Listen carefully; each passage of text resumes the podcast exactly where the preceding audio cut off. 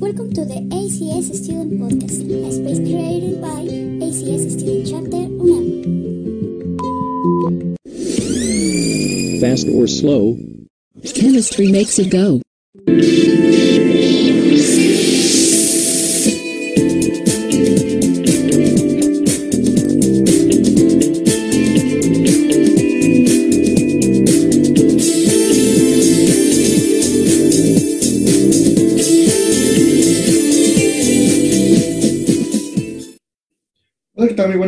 Esperamos que se encuentren muy bien ustedes y sus seres queridos. Mi nombre es Ethan y les damos la bienvenida a la ponencia del día de hoy de esta la segunda edición de la Semana Nacional de la Química. Estamos muy contentos y queremos agradecer su presencia. Para SC Student Captain UNAM es un placer presentar a Verónica Silva Calleja, egresada de la licenciatura en Biología con especialidad en Biología Experimental y Aplicada en el Instituto Tecnológico del Valle de Oaxaca.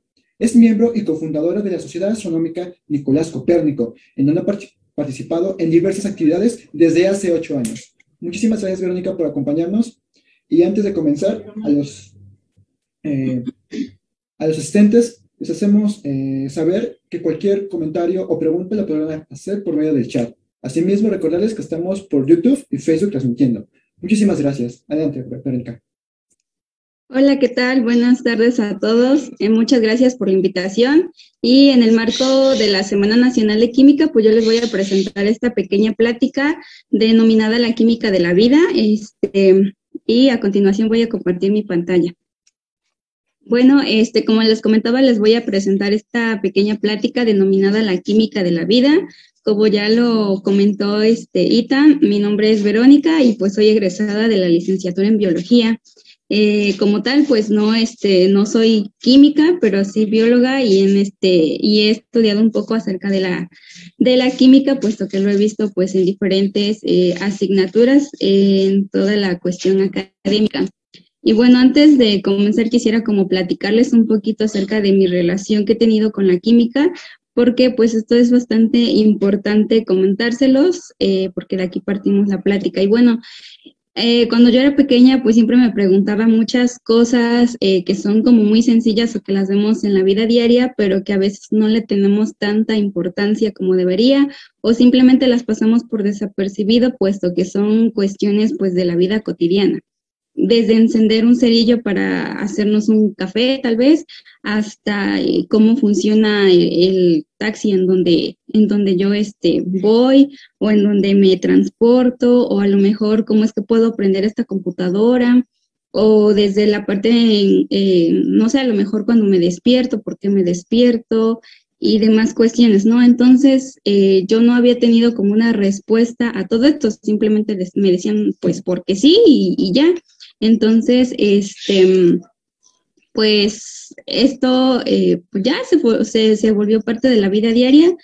Eh, sin embargo, cuando yo empiezo a, entrar al bachillerato, pues bueno, me, enfrento a esta materia que es la química y, este, y ya a un nivel un poco más complejo, a nivel estructural, em, que a, a, primer momento pues se me hacía complicado y decía, ay, ¿qué es esto, no? O por qué está esta estructura y esta estructura dónde la encuentro.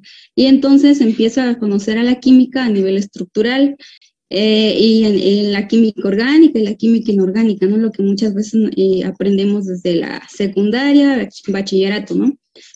Y a veces nos resulta complicado entenderla por el hecho de que simplemente vemos estructuras y no sabemos dónde encontramos esas estructuras o por qué están hechas esas estructuras de forma hexagonal a lo mejor, ¿no? Y entonces, este, pues se nos hace a lo mejor aburrido o ya no nos interesa o, demás cuestiones y este... Y, y, y, este, y la química, pues a veces se nos hace aburrida. Sin embargo, resulta bastante interesante poder aprender un poco de ella, conocerla, a lo mejor no conocerla a, un nivel muy profundo, pero sí tener la noción de, de, qué es, de dónde la encontramos, de por qué está y cómo interactuamos nosotros con ella. Y bueno, pues esta plática está dividida en la cuestión química y la cuestión biológica, ¿no? Porque es la química de la vida.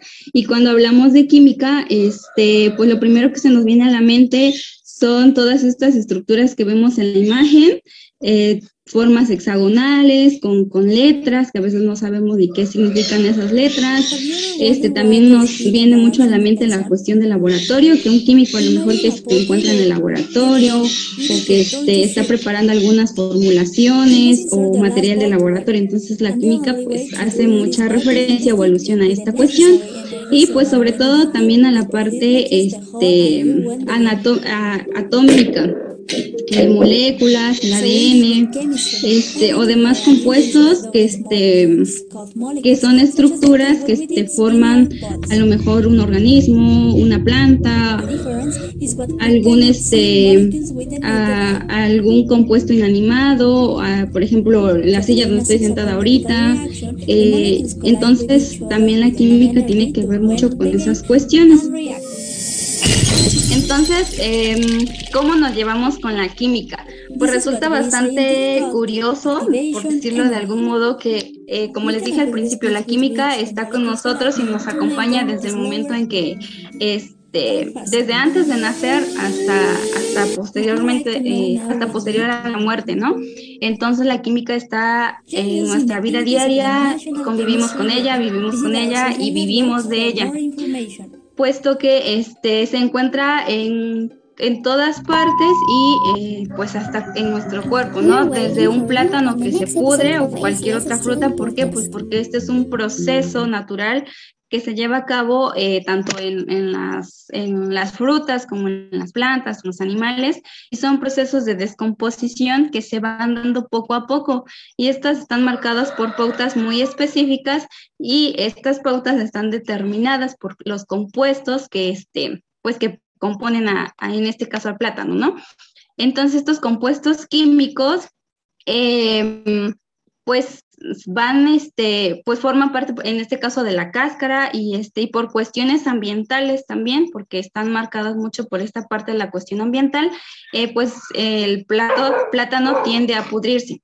Entonces, este, pues a lo mejor cuando tenemos, ah, en este caso el plátano o una manzana con más frutas eh, alrededor de ella y la manzana está podrida, entonces las demás frutas empiezan a podrirse también debido a que, este, a que hay compuestos químicos que se agregan y que este, van pasando a las otras frutas y pues se van pudriendo todas.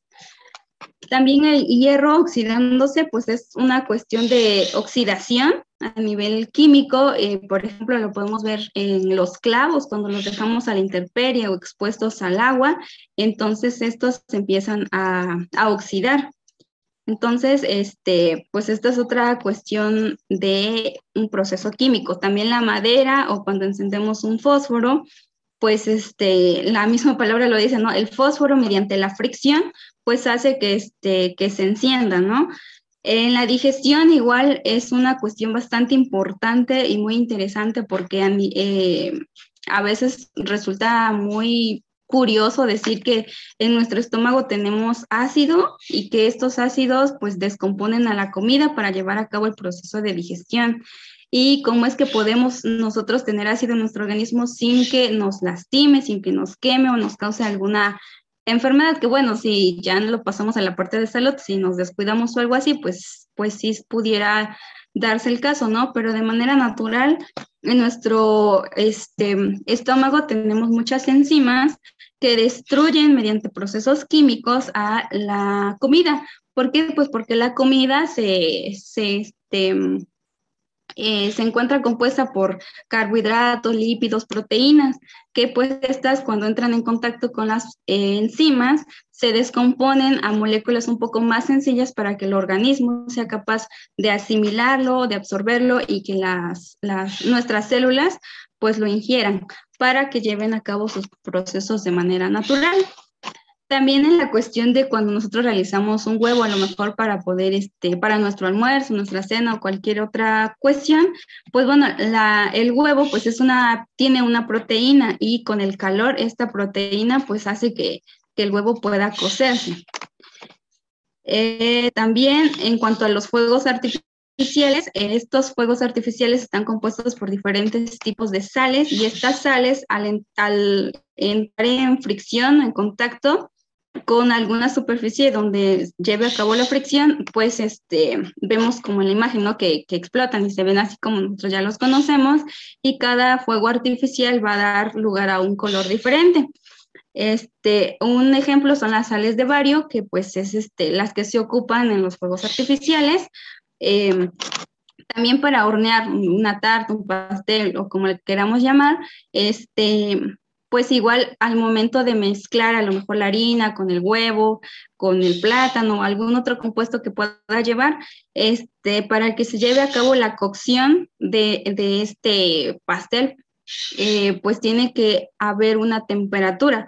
También en la cuestión química la temperatura juega un papel muy importante debido a que la temperatura más enfocada a las proteínas, este, pues dan dan lugar a que una proteína se descomponga este, en, alguna otra parte más sencilla, una cuestión química más sencilla. Por ejemplo, en el cabello, cuando nosotros, este, no sé, a lo mejor pasamos la plancha sobre el cabello, pueden suceder dos cosas, que quede más liso o que quede ondulado.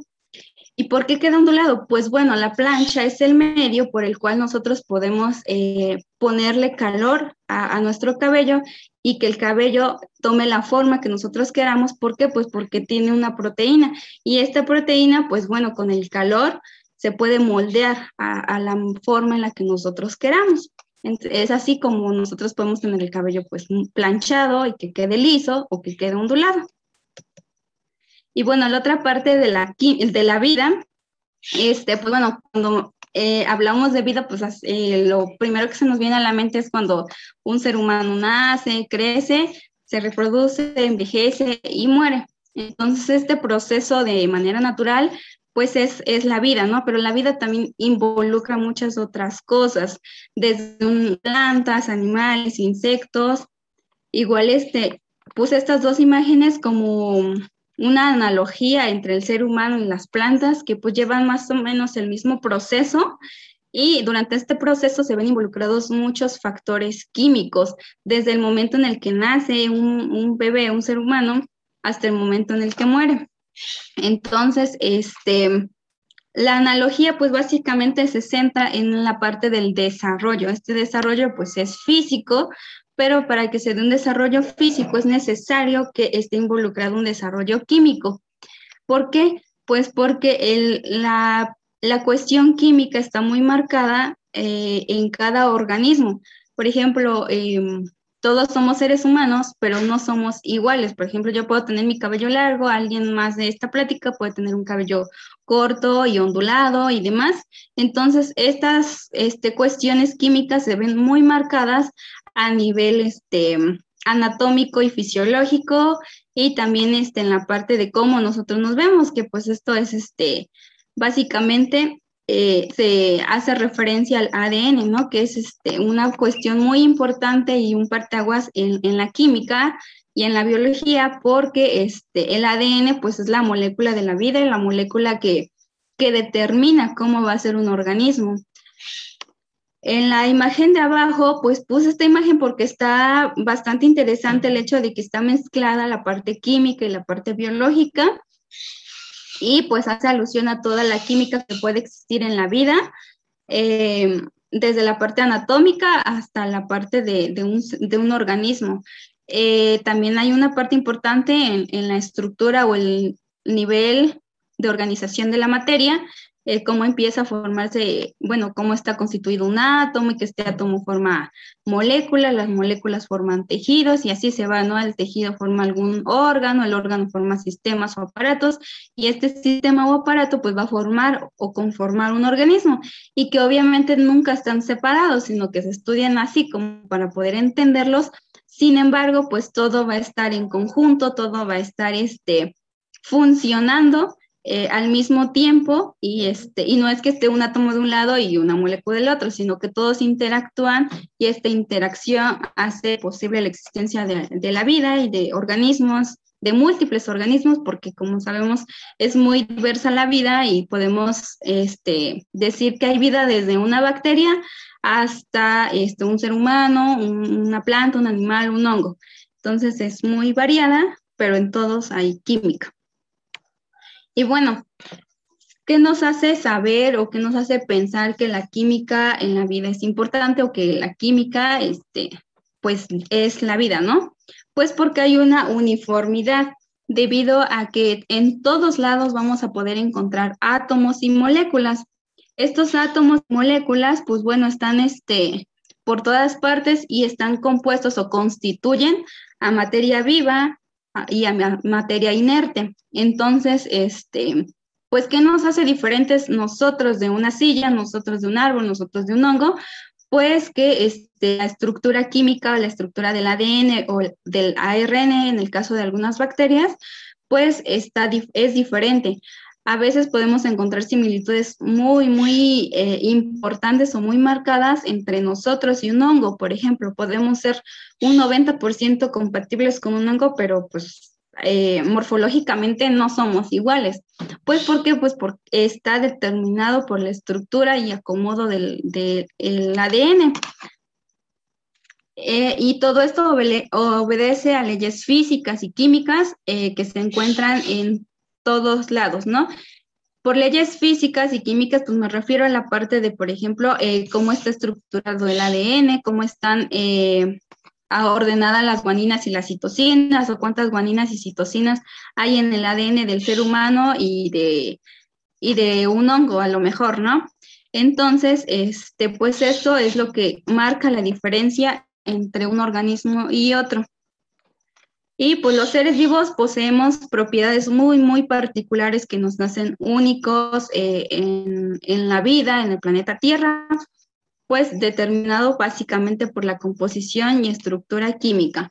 En esta imagen les muestro dos estructuras. Una es del agua, puse esta pues porque es una molécula muy importante para el desarrollo de la vida y la permanencia de la misma, que está constituida por dos átomos de hidrógeno y uno de oxígeno y están unidos mediante puentes. Estos puentes pues son de hidrógeno y estos puentes hacen que la molécula esté junta y que no esté un, átomo por un lado y otro átomo por otro, sino los puentes va a ser que se unan dos átomos o tres o, o la cantidad que sea para formar una molécula. Y así es como nosotros tenemos estructuras químicas y estas estructuras químicas las encontramos en el universo y en la naturaleza. Entonces, estas estructuras son uniformes, se encuentran en todos lados y, este, y hay gran variedad de estructuras químicas. En la otra imagen les muestro el ADN de una manera muy simple. Y pues este ADN es de dos hebras o de doble hélice. Em, está compuesto por eh, estos compuestos que son adenina, timina, citosina, guanina.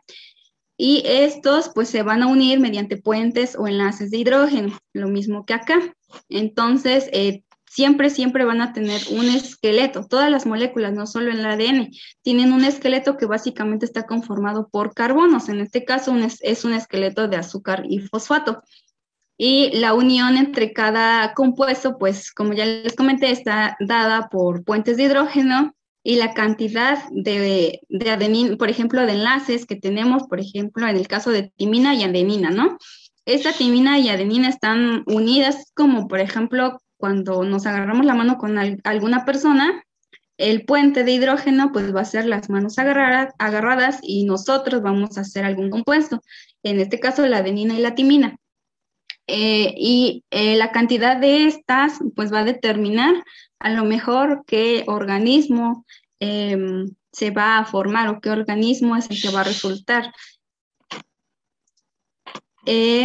Una, quiero comentar esto porque me resulta bastante interesante eh, saberlo, conocerlo y a lo mejor entenderlo, ¿no? ¿Por qué? Pues porque eh, el, el, planeta Tierra, la naturaleza, los organismos que habitan en el planeta Tierra no están excluidos de algún otro pues del universo en sí. ¿Por qué? Pues porque esto nos lleva a la parte química, porque los compuestos químicos eh, también los encontramos fuera del planeta Tierra. Y este personaje que vemos en la imagen es Carl Sagan, eh, pues él fue el que dirigió la serie de Cosmos y que este, pues dijo que el nitrógeno en nuestro ADN, el calcio en nuestros, se encuentra en nuestro ADN, ¿no? El calcio en nuestros dientes, el hierro en nuestra sangre, el carbono en nuestras tartas de manzana, se hicieron en, en el interior de las estrellas colapsadas y estamos hechos de materia estelar es como una parte, a lo mejor hasta cierto punto, que romantizamos por decir que estamos hechos de estrellas, pero esto hace alusión al hecho de que lo que nosotros tenemos en nuestro organismo, lo que nos conforma a nivel químico y molecular, pues son compuestos que también se encuentran fuera del, planeta Tierra. Eh, ¿Por qué? Bueno, el universo está compuesto en su mayoría de nitrógeno este, y, y carbono. Y bueno, hay muchos otros compuestos, ¿no? Pero en su mayoría abunda mucho el nitrógeno. Entonces, a veces nos podemos poner a pensar, pues, si hay nitrógeno en la Tierra y hay nitrógeno afuera, pues afuera en el universo también pudiera existir vida, ¿no? Sin embargo, las condiciones ambientales que, que se que predominan en el planeta Tierra, pues hacen posible la existencia de la vida. Como les dije desde un principio, eh, un compuesto químico también va a estar determinado por este, la cuestión ambiental, ¿no? En el caso del plátano que les comentaba hace rato, pues también es por la cuestión ambiental. Y este, pues esta es como una analogía de dónde podemos encontrar ciertos compuestos dentro de nuestro organismo. En el caso del nitrógeno, pues en el ADN. En el caso de los dientes, eh, pues tenemos el, el, calcio, ¿no? Y todos estos compuestos también los encontramos de manera natural en el planeta Tierra. Eh, podemos encontrar nitrógeno también en el suelo, calcio también en el suelo, hierro también en el suelo. Entonces, se encuentran en muchos lados todas estas moléculas, compuestos químicos, pero eh, de acuerdo a cómo se unen, a cómo interactúan en el medio ambiente, así es como se van a ir formando a lo mejor los organismos o determinadas otras, eh, a lo mejor seres inanimados o, o, cuestiones inertes, ¿no? Como es el caso de, de, la silla que les comenté hace rato, cualquier otra cuestión, por ejemplo, la computadora en la que estoy ahorita proyectando, la mesa sobre la que tengo la, mi computadora, la mesa sobre la que... Eh, eh, la silla también. Entonces, este, pues bueno, todo esto está determinado por un factor que es el ambiental. Y este, continuando con la parte de, de Carl Sagan que había comentado de, de, los compuestos que nosotros estamos hechos de, de polvo estelar, pues les muestro esta imagen que es una tabla periódica pero es una tabla periódica que nos indica de dónde vienen estos compuestos. Es decir, eh, los compuestos vienen de, eh, pues del exterior, del, del, universo, pero cada uno tiene una procedencia diferente. Por ejemplo, del Big Bang, por ejemplo, de, de, este, de estrellas masivas o de la explosión de alguna estrella o del colapso de alguna estrella, de una enana blanca o de alguna nebulosa. Entonces, este, los compuestos químicos tienen una larga historia y no es nada más en el planeta Tierra, sino también fuera de, y este, estos compuestos pues han existido desde hace millones de años y son este producto de interacciones químicas también, pero eh, eh, se realizaron, se llevaron a cabo eh, en el exterior, en el universo, y gracias a ello y a diversas cuestiones, pues es que estas imbracanes pues dieron lugar a la vida. Y eh, del lado derecho tenemos al cuerpo humano y los porcentajes de los que está constituido el cuerpo humano de estos elementos y estos elementos pues indican el color y el color pues va a indicar de dónde provienen. Por ejemplo, en el caso de eh, la parte de la cabeza, no, no, significa que en la cabeza esté ese compuesto químico, sino es a modo de manera gráfica, ¿no? Como para ejemplificarlo y poder como ver las proporciones. Eh, el azul está indicando un 1% y todos los compuestos que, que están de color azul son el carbono, el nitrógeno, el potasio, eh, y así, ¿no? Entonces tenemos varios compuestos que están de color azul y se preguntarán por qué está de dos colores. Pues bueno, es que estos, por ejemplo, en el caso del carbono y el nitrógeno, pues este, salieron o provienen de explosiones de, eh, de explosiones, ¿no? Entonces, eh, también tienen la parte de arriba un color naranja. El color naranja indica que son de explosiones de estrellas masivas. Entonces, estos compuestos provienen de dos lugares. Eh, y estos lugares, pues, este, pues son, son evidentemente diferentes. bueno, los dos son explosiones, pero depende de, qué eh, tipo de explosión. En el caso del, del, color naranja, son explosiones de estrellas masivas. Y en el color azul, pues son eh, explosiones de estrellas blancas. Y, y, bueno, entonces estos van a constituir al cuerpo humano en diferentes proporciones. Y estas proporciones están dadas por, este, pues de acuerdo a diferentes estudios, investigaciones que se han hecho. En el caso de este me parece que es el resultado de una investigación que se llevó a cabo en el laboratorio Chandra de rayos X y pues como resultado pudieron obtener esta tabla periódica, por así decirlo, en donde se señalan los elementos químicos y de dónde provienen y cómo componen al ser humano. En este caso, pues em, ejemplifica más en la parte del ser humano, pues porque es como el centro de, o alrededor del ser humano giran muchas investigaciones, ¿no? Pero pues sin embargo hay muchas otras donde a lo mejor se ejemplifica con plantas o con hongos o con algún animal en específico. En este otro lado tengo ah, otra pequeña este, infografía en donde este, nos señala o continúa con lo anterior, ¿no? Que de qué estamos hechos. Evidentemente no podemos separar a los, a los compuestos químicos de los que nosotros estamos constituidos, pero lo que sí podemos hacer es este, pues estudiarlos a un nivel pues químico y anatómico. Básicamente, eh, nosotros estamos constituidos por carbono, hidrógeno, oxígeno, nitrógeno, que es el famoso CHOMS, ¿no? Que ese a veces lo, aprendemos desde que vamos en la secundaria y este CHOMS, pues son los compuestos principales que, que, está constituido nuestro cuerpo. Sin embargo, pues muchos otros y estos están divididos en diferentes categorías de acuerdo a este pues de acuerdo a la, cantidad o al, porcentaje que nosotros tenemos o el porcentaje en el que están este, presentes. Y se dividen en bioelementos primarios y son primarios porque son los que están en mayor proporción en nuestro organismo. Nuestros bioelementos secundarios, que son como el magnesio, el calcio, el sodio, potasio y cloro, que estos están presentes, pero en un, en un porcentaje muy bajo y pues desempeñan funciones muy diversas, pero no son esenciales. Entonces, por ejemplo, en el caso de que yo tuviera una deficiencia de magnesio, em, es importante que yo, que no sé, a lo mejor que vaya al doctor, que me atienda o que me medique el magnesio como tal para tomarlo y ya no tomarlo de fuentes naturales, de, de la comida. Pero este, no es como muy esencial, tampoco quiere decir que me vaya a morir porque no tenga una suficiente cantidad de magnesio. Y están, por otra parte, los oligoelementos, que estos oligoelementos están constituidos en una menor proporción en nuestro organismo. Este, y, pero son muy necesarios para el desarrollo y correcto funcionamiento de los organismos vivos. Eh, esto más que nada a la parte de este, a la parte celular.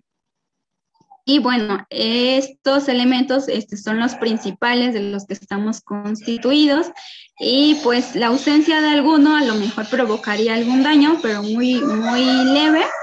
No sería como un daño fatal o, este, o, a lo mejor muy, muy significativo no sería. Sin embargo, pues es importante tenerlos desde la parte nutricional hasta la parte estructural. ¿Por qué? Pues porque desde que nos empezamos a formar en el vientre materno, nosotros ya debemos o tenemos estos compuestos. Y posteriormente, cuando ya llevamos una vida en la cual es importante pues consumir muchos eh, este, alimentos de una forma balanceada, pues porque estos eh, alimentos van a tener a estos elementos que nosotros necesitamos de manera pues normal. Bueno, las reacciones químicas en el cuerpo humano son muy variadas y suceden a cada momento. Estas reacciones químicas se, em, enfocan o, se reducen al metabolismo. ¿Por qué? Porque el metabolismo el metabolismo este, incluye o agrupa todas esas reacciones químicas que suceden en nuestro organismo, en nuestro cuerpo. Y sin que nosotros nos demos cuenta, esas reacciones están sucediendo diariamente a cada momento porque pues son indispensables y necesarias para el correcto funcionamiento del cuerpo. Eh, un, ejemplo podría ser, a lo mejor que yo me dormí tarde y, me tengo que levantar muy temprano y entonces eh, sucede lo que comúnmente conocemos como que nos desvelamos y mi organismo no funciona al 100%. ¿Por qué? Pues porque hay una deficiencia de glucosa. ¿Por qué? Porque esta se utilizó en el proceso en el cual yo estuve desvelando. Por ejemplo, si me desvelo eh, hasta las 2 de la mañana, entonces hasta esa hora mi organismo lo que necesita es glucosa para que pueda tener atención a lo que estoy haciendo, para que pueda eh, seguir despierto pero esta deficiencia de glucosa, digamos que mi organismo me la va a cobrar más tarde, cuando yo me despierte. Si me despierto, me duermo a las 2 de la madrugada y me levanto, no sé, a las 7, entonces ahí, por ejemplo, eh, no dormí mis, mis horas que debería de ser, eh, empiezo a, a realizar mis actividades cotidianas, pero después de un rato mi cuerpo empiece, empieza como a resentir esa pérdida de glucosa. Entonces lo que yo voy a necesitar pues es ingerir glucosa, no es como que yo diga, ay, voy a comer glucosa. Pero esta glucosa, pues, este, se encuentra en muchos alimentos. Eh, y la glucosa, pues, hace referencia comúnmente al azúcar, a todo lo que tenga eh, azúcar. Pero no solamente es que yo le vaya a poner azúcar a mi café, sino que también la azúcar o glucosa se encuentra en muchas otras este, fuentes de alimento, como pueden ser las, este, las frutas.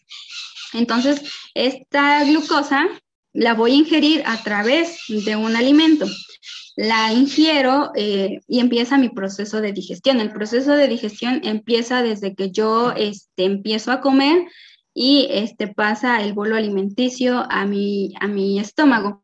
Y en mi estómago pues van a haber muchas enzimas y estas enzimas van a empezar a descomponer esta glucosa más bien a descomponer el, alimento para que pueda quedar solamente la glucosa. Y esta glucosa viaje este, a mis células y estas células puedan como revivir, por así decirlo. Es como cuando una planta necesita agua y se ve marchita. Entonces exactamente lo mismo sucede con nuestras células. ¿Por qué? Pues porque les hace falta glucosa y esa glucosa lo que va a hacer es darles ATP. Este ATP es adenosín trifosfato. Quiere decir que hay tres fosfatos de adenina. Y este y eh, esto va a hacer que haya energía suficiente dentro de las células para que trabajen de una forma óptima. Y esto pues se va a ver reflejado en mi organismo como tal, en que yo ya me voy a sentir mejor para seguir realizando mis actividades. Entonces, bueno, ese es un ejemplo a grandes rasgos, sin embargo, el metabolismo incluye más que eso y, este, y no solamente se trata de asimilar o, o, o que las enzimas descompongan el alimento para que puedan obtener la glucosa. Y no es que nada más en un solo alimento, por ejemplo, en una manzana, ¿no? Eh, no es solamente que vaya ahí la glucosa, sino que también van muchos otros elementos. Pero este es un, un ejemplo a grandes rasgos. En la imagen de la derecha podemos observar a grandes rasgos lo que es el metabolismo. Sin embargo, pues esto implica muchas otras cosas, muchos otros compuestos, muchas otras reacciones y rutas metabólicas. Cada una de estas rutas metabólicas pues va a tener un producto final que puede utilizarse para, este, para el correcto funcionamiento de una célula o, este, o a lo mejor son productos de desecho. Em, aquí podemos ver como, eh, por ejemplo, en el caso de la glucosa, ¿no? Que la glucosa entra a la célula. Este es como el esquema de la célula y empieza una ruta, la ruta metabólica. La glucosa se va a convertir en ácido pirúvico y este proceso también va a gastar energía. Y de 2 ADP, de 2 adenosindifosfato, van a pasar a 2 adenosintrifosfato. Cada proceso también va a significar un gasto de energía. Pero ese gasto de energía pues va a estar recompensado porque al final de alguna ruta metabólica también se van a producir eh, los ATPs y estos ATPs pues evidentemente van a servir para que la célula siga funcionando y para que mi organismo sea, tenga un óptimo funcionamiento. Y bueno, entonces así se siguen las rutas, las rutas metabólicas en este caso pues eh, se forma ácido pirúvico, después acetilcoenzima A, este, y entonces eh, empiezan como varios caminos, por así decirlo, ¿no? Y de acuerdo a las necesidades o requerimientos o del proceso que se esté llevando a cabo, así es como se van este, yendo las moléculas por el camino que mejor sea o, de este, o eh, del que se esté llevando a cabo en ese momento. Y como les dije, al final pueden tener diferentes productos. En este caso, las flechitas que salen indican que son productos y un producto es el dióxido de carbono y el otro es el agua. Y estos pues son productos que pueden utilizarse para otras cuestiones en el organismo o son productos de desecho. Por ejemplo, en el caso de la respiración, que es un proceso químico muy normal, natural y que sucede a cada momento en cualquier, bueno, no en cualquier organismo, pero sí pues en la mayoría, tienen reacciones químicas y eso está de manera muy simple eh, a modo de, reacción. estas reacciones tienen este, como eh, el producto final. Entonces entran seis moléculas de carbono, 12 de hidrógeno, 6 de oxígeno más este, las moléculas de oxígeno serían 12, ¿no? Entonces al final tenemos algunos productos. Los productos son el dióxido de carbono, el agua y la energía, y eh, pues en diferentes proporciones. Y estas este, pues van a ser utilizadas por el organismo, pero también como desecho. En el caso de la respiración, pues nosotros inhalamos oxígeno y exhalamos dióxido de carbono. El dióxido de carbono, como lo podemos ver en la imagen, bueno, en la, en la reacción, pues está de este lado. El agua que puede ser utilizada por la, este, la célula al, al igual que la energía. Entonces estos procesos están de, pues ejemplificados de este modo y a grandes rasgos. Sin embargo, si vamos a poner como de forma molecular el carbono más el hidrógeno, entonces sería una cuestión o una cosa similar a la que tenemos en la esquina superior izquierda. Y se vuelve un poquito más complejo y esto hace que nosotros como que mm, a lo mejor nos aburramos o no le pongamos atención o eso hace ver que se vea pues complicado, difícil de entender, ¿no? Y este, abajo tengo otra reacción química, pero esta reacción química va enfocada a la fotosíntesis que se realiza en las plantas y que tenemos este dióxido de carbono y agua, estas entran a la planta a través de estomas que están en las hojas y pues se lleva a cabo dos procesos, que es la fotosíntesis y la respiración celular. La flecha que indica hacia adelante, pues es el proceso o la reacción química de la fotosíntesis y, de derecha a izquierda sería la respiración celular. Y estos son pues dos ejemplos a grandes rasgos sobre las reacciones químicas que suceden en el cuerpo humano para el caso del metabolismo y en las plantas en el caso de la fotosíntesis y la respiración celular. Este, aquí también tengo este, dos imágenes, una es de la glucosa y como podemos ver tiene diferentes como presentaciones. Una es la forma lineal y este y pues a simple vista podemos decir que pareciera ser una estructura como algo compleja o algo por el estilo, o que simplemente se nos haría como aburrido ver o aprender. Sin embargo, pues resulta un poco eh, fácil de entender, puesto que es una forma lineal eh, cada C que vemos pues son carbonos y estos, estas líneas son puentes que están conectados a cada carbono y que esto hace que se una y que la estructura sea una estructura estable.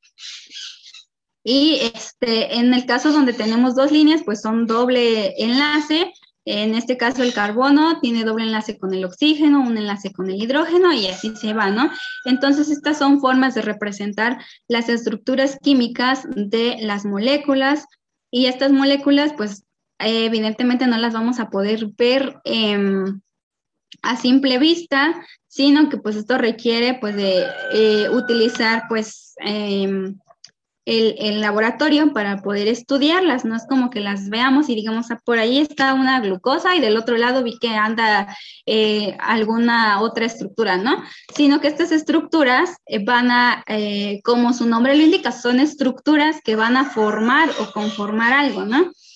Este, en el caso de, bueno, continuamos con el ejemplo de la silla. La estructura de la silla pudiera ser las patas y este, pero pues no me voy a poder sentar si no hay como eh, el asiento como tal y el respaldo. Entonces la estructura eh, pues va a conformar un organismo o algún otro objeto. Del otro, eh, del lado izquierdo igual tenemos a la misma este, molécula de la glucosa, pero esta es de una forma cíclica cíclica, pues porque tiene un, pudiera ser que es como un círculo, en este caso está representado por hexágonos y cada eh, molécula pues va a representar a una de las que está en la forma lineal. Como, pues bueno, aquí tenemos al carbono, que sería este de acá. Eh, y este, y cada línea igual son los, los enlaces que tiene y pues estos enlaces están conectados con el oxígeno, con el hidrógeno para formar a la, a la glucosa.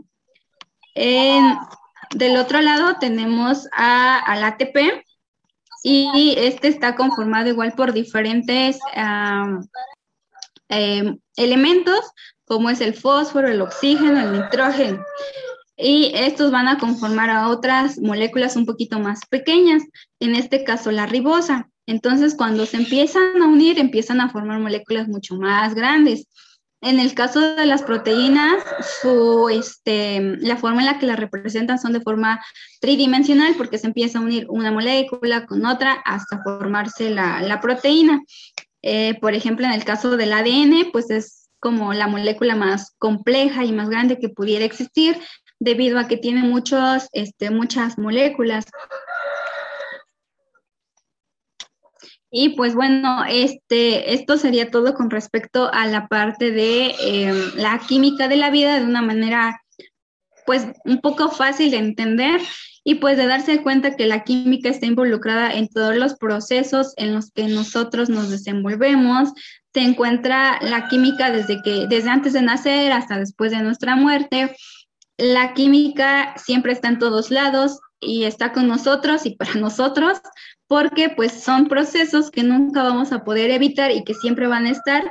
¿Por qué? Pues porque estos procesos nos van a ayudar a nosotros como organismos a existir, a estar y a tener un rendimiento óptimo desde la parte celular este, y la parte eh, a la parte fisiológica, ¿no? Entonces, este, pues esto es a grandes rasgos lo que es la química de la vida y pues básicamente lo que yo traté de, darles a entender o, o, que ustedes pudieran aprender un poco, pues es que la química está en todos lados y que la química, pues a lo mejor si lo vemos de una parte más profunda pudiera ser un poquito compleja, sin embargo, pues esta química pues resulta bastante interesante.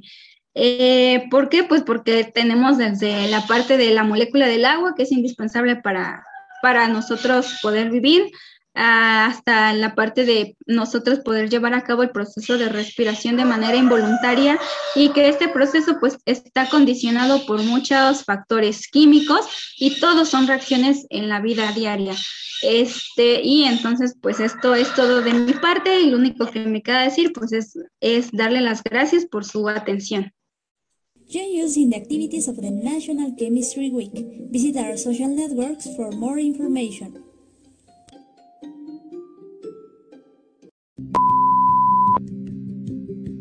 We're waiting for you on the next episode of ACS Student Podcast.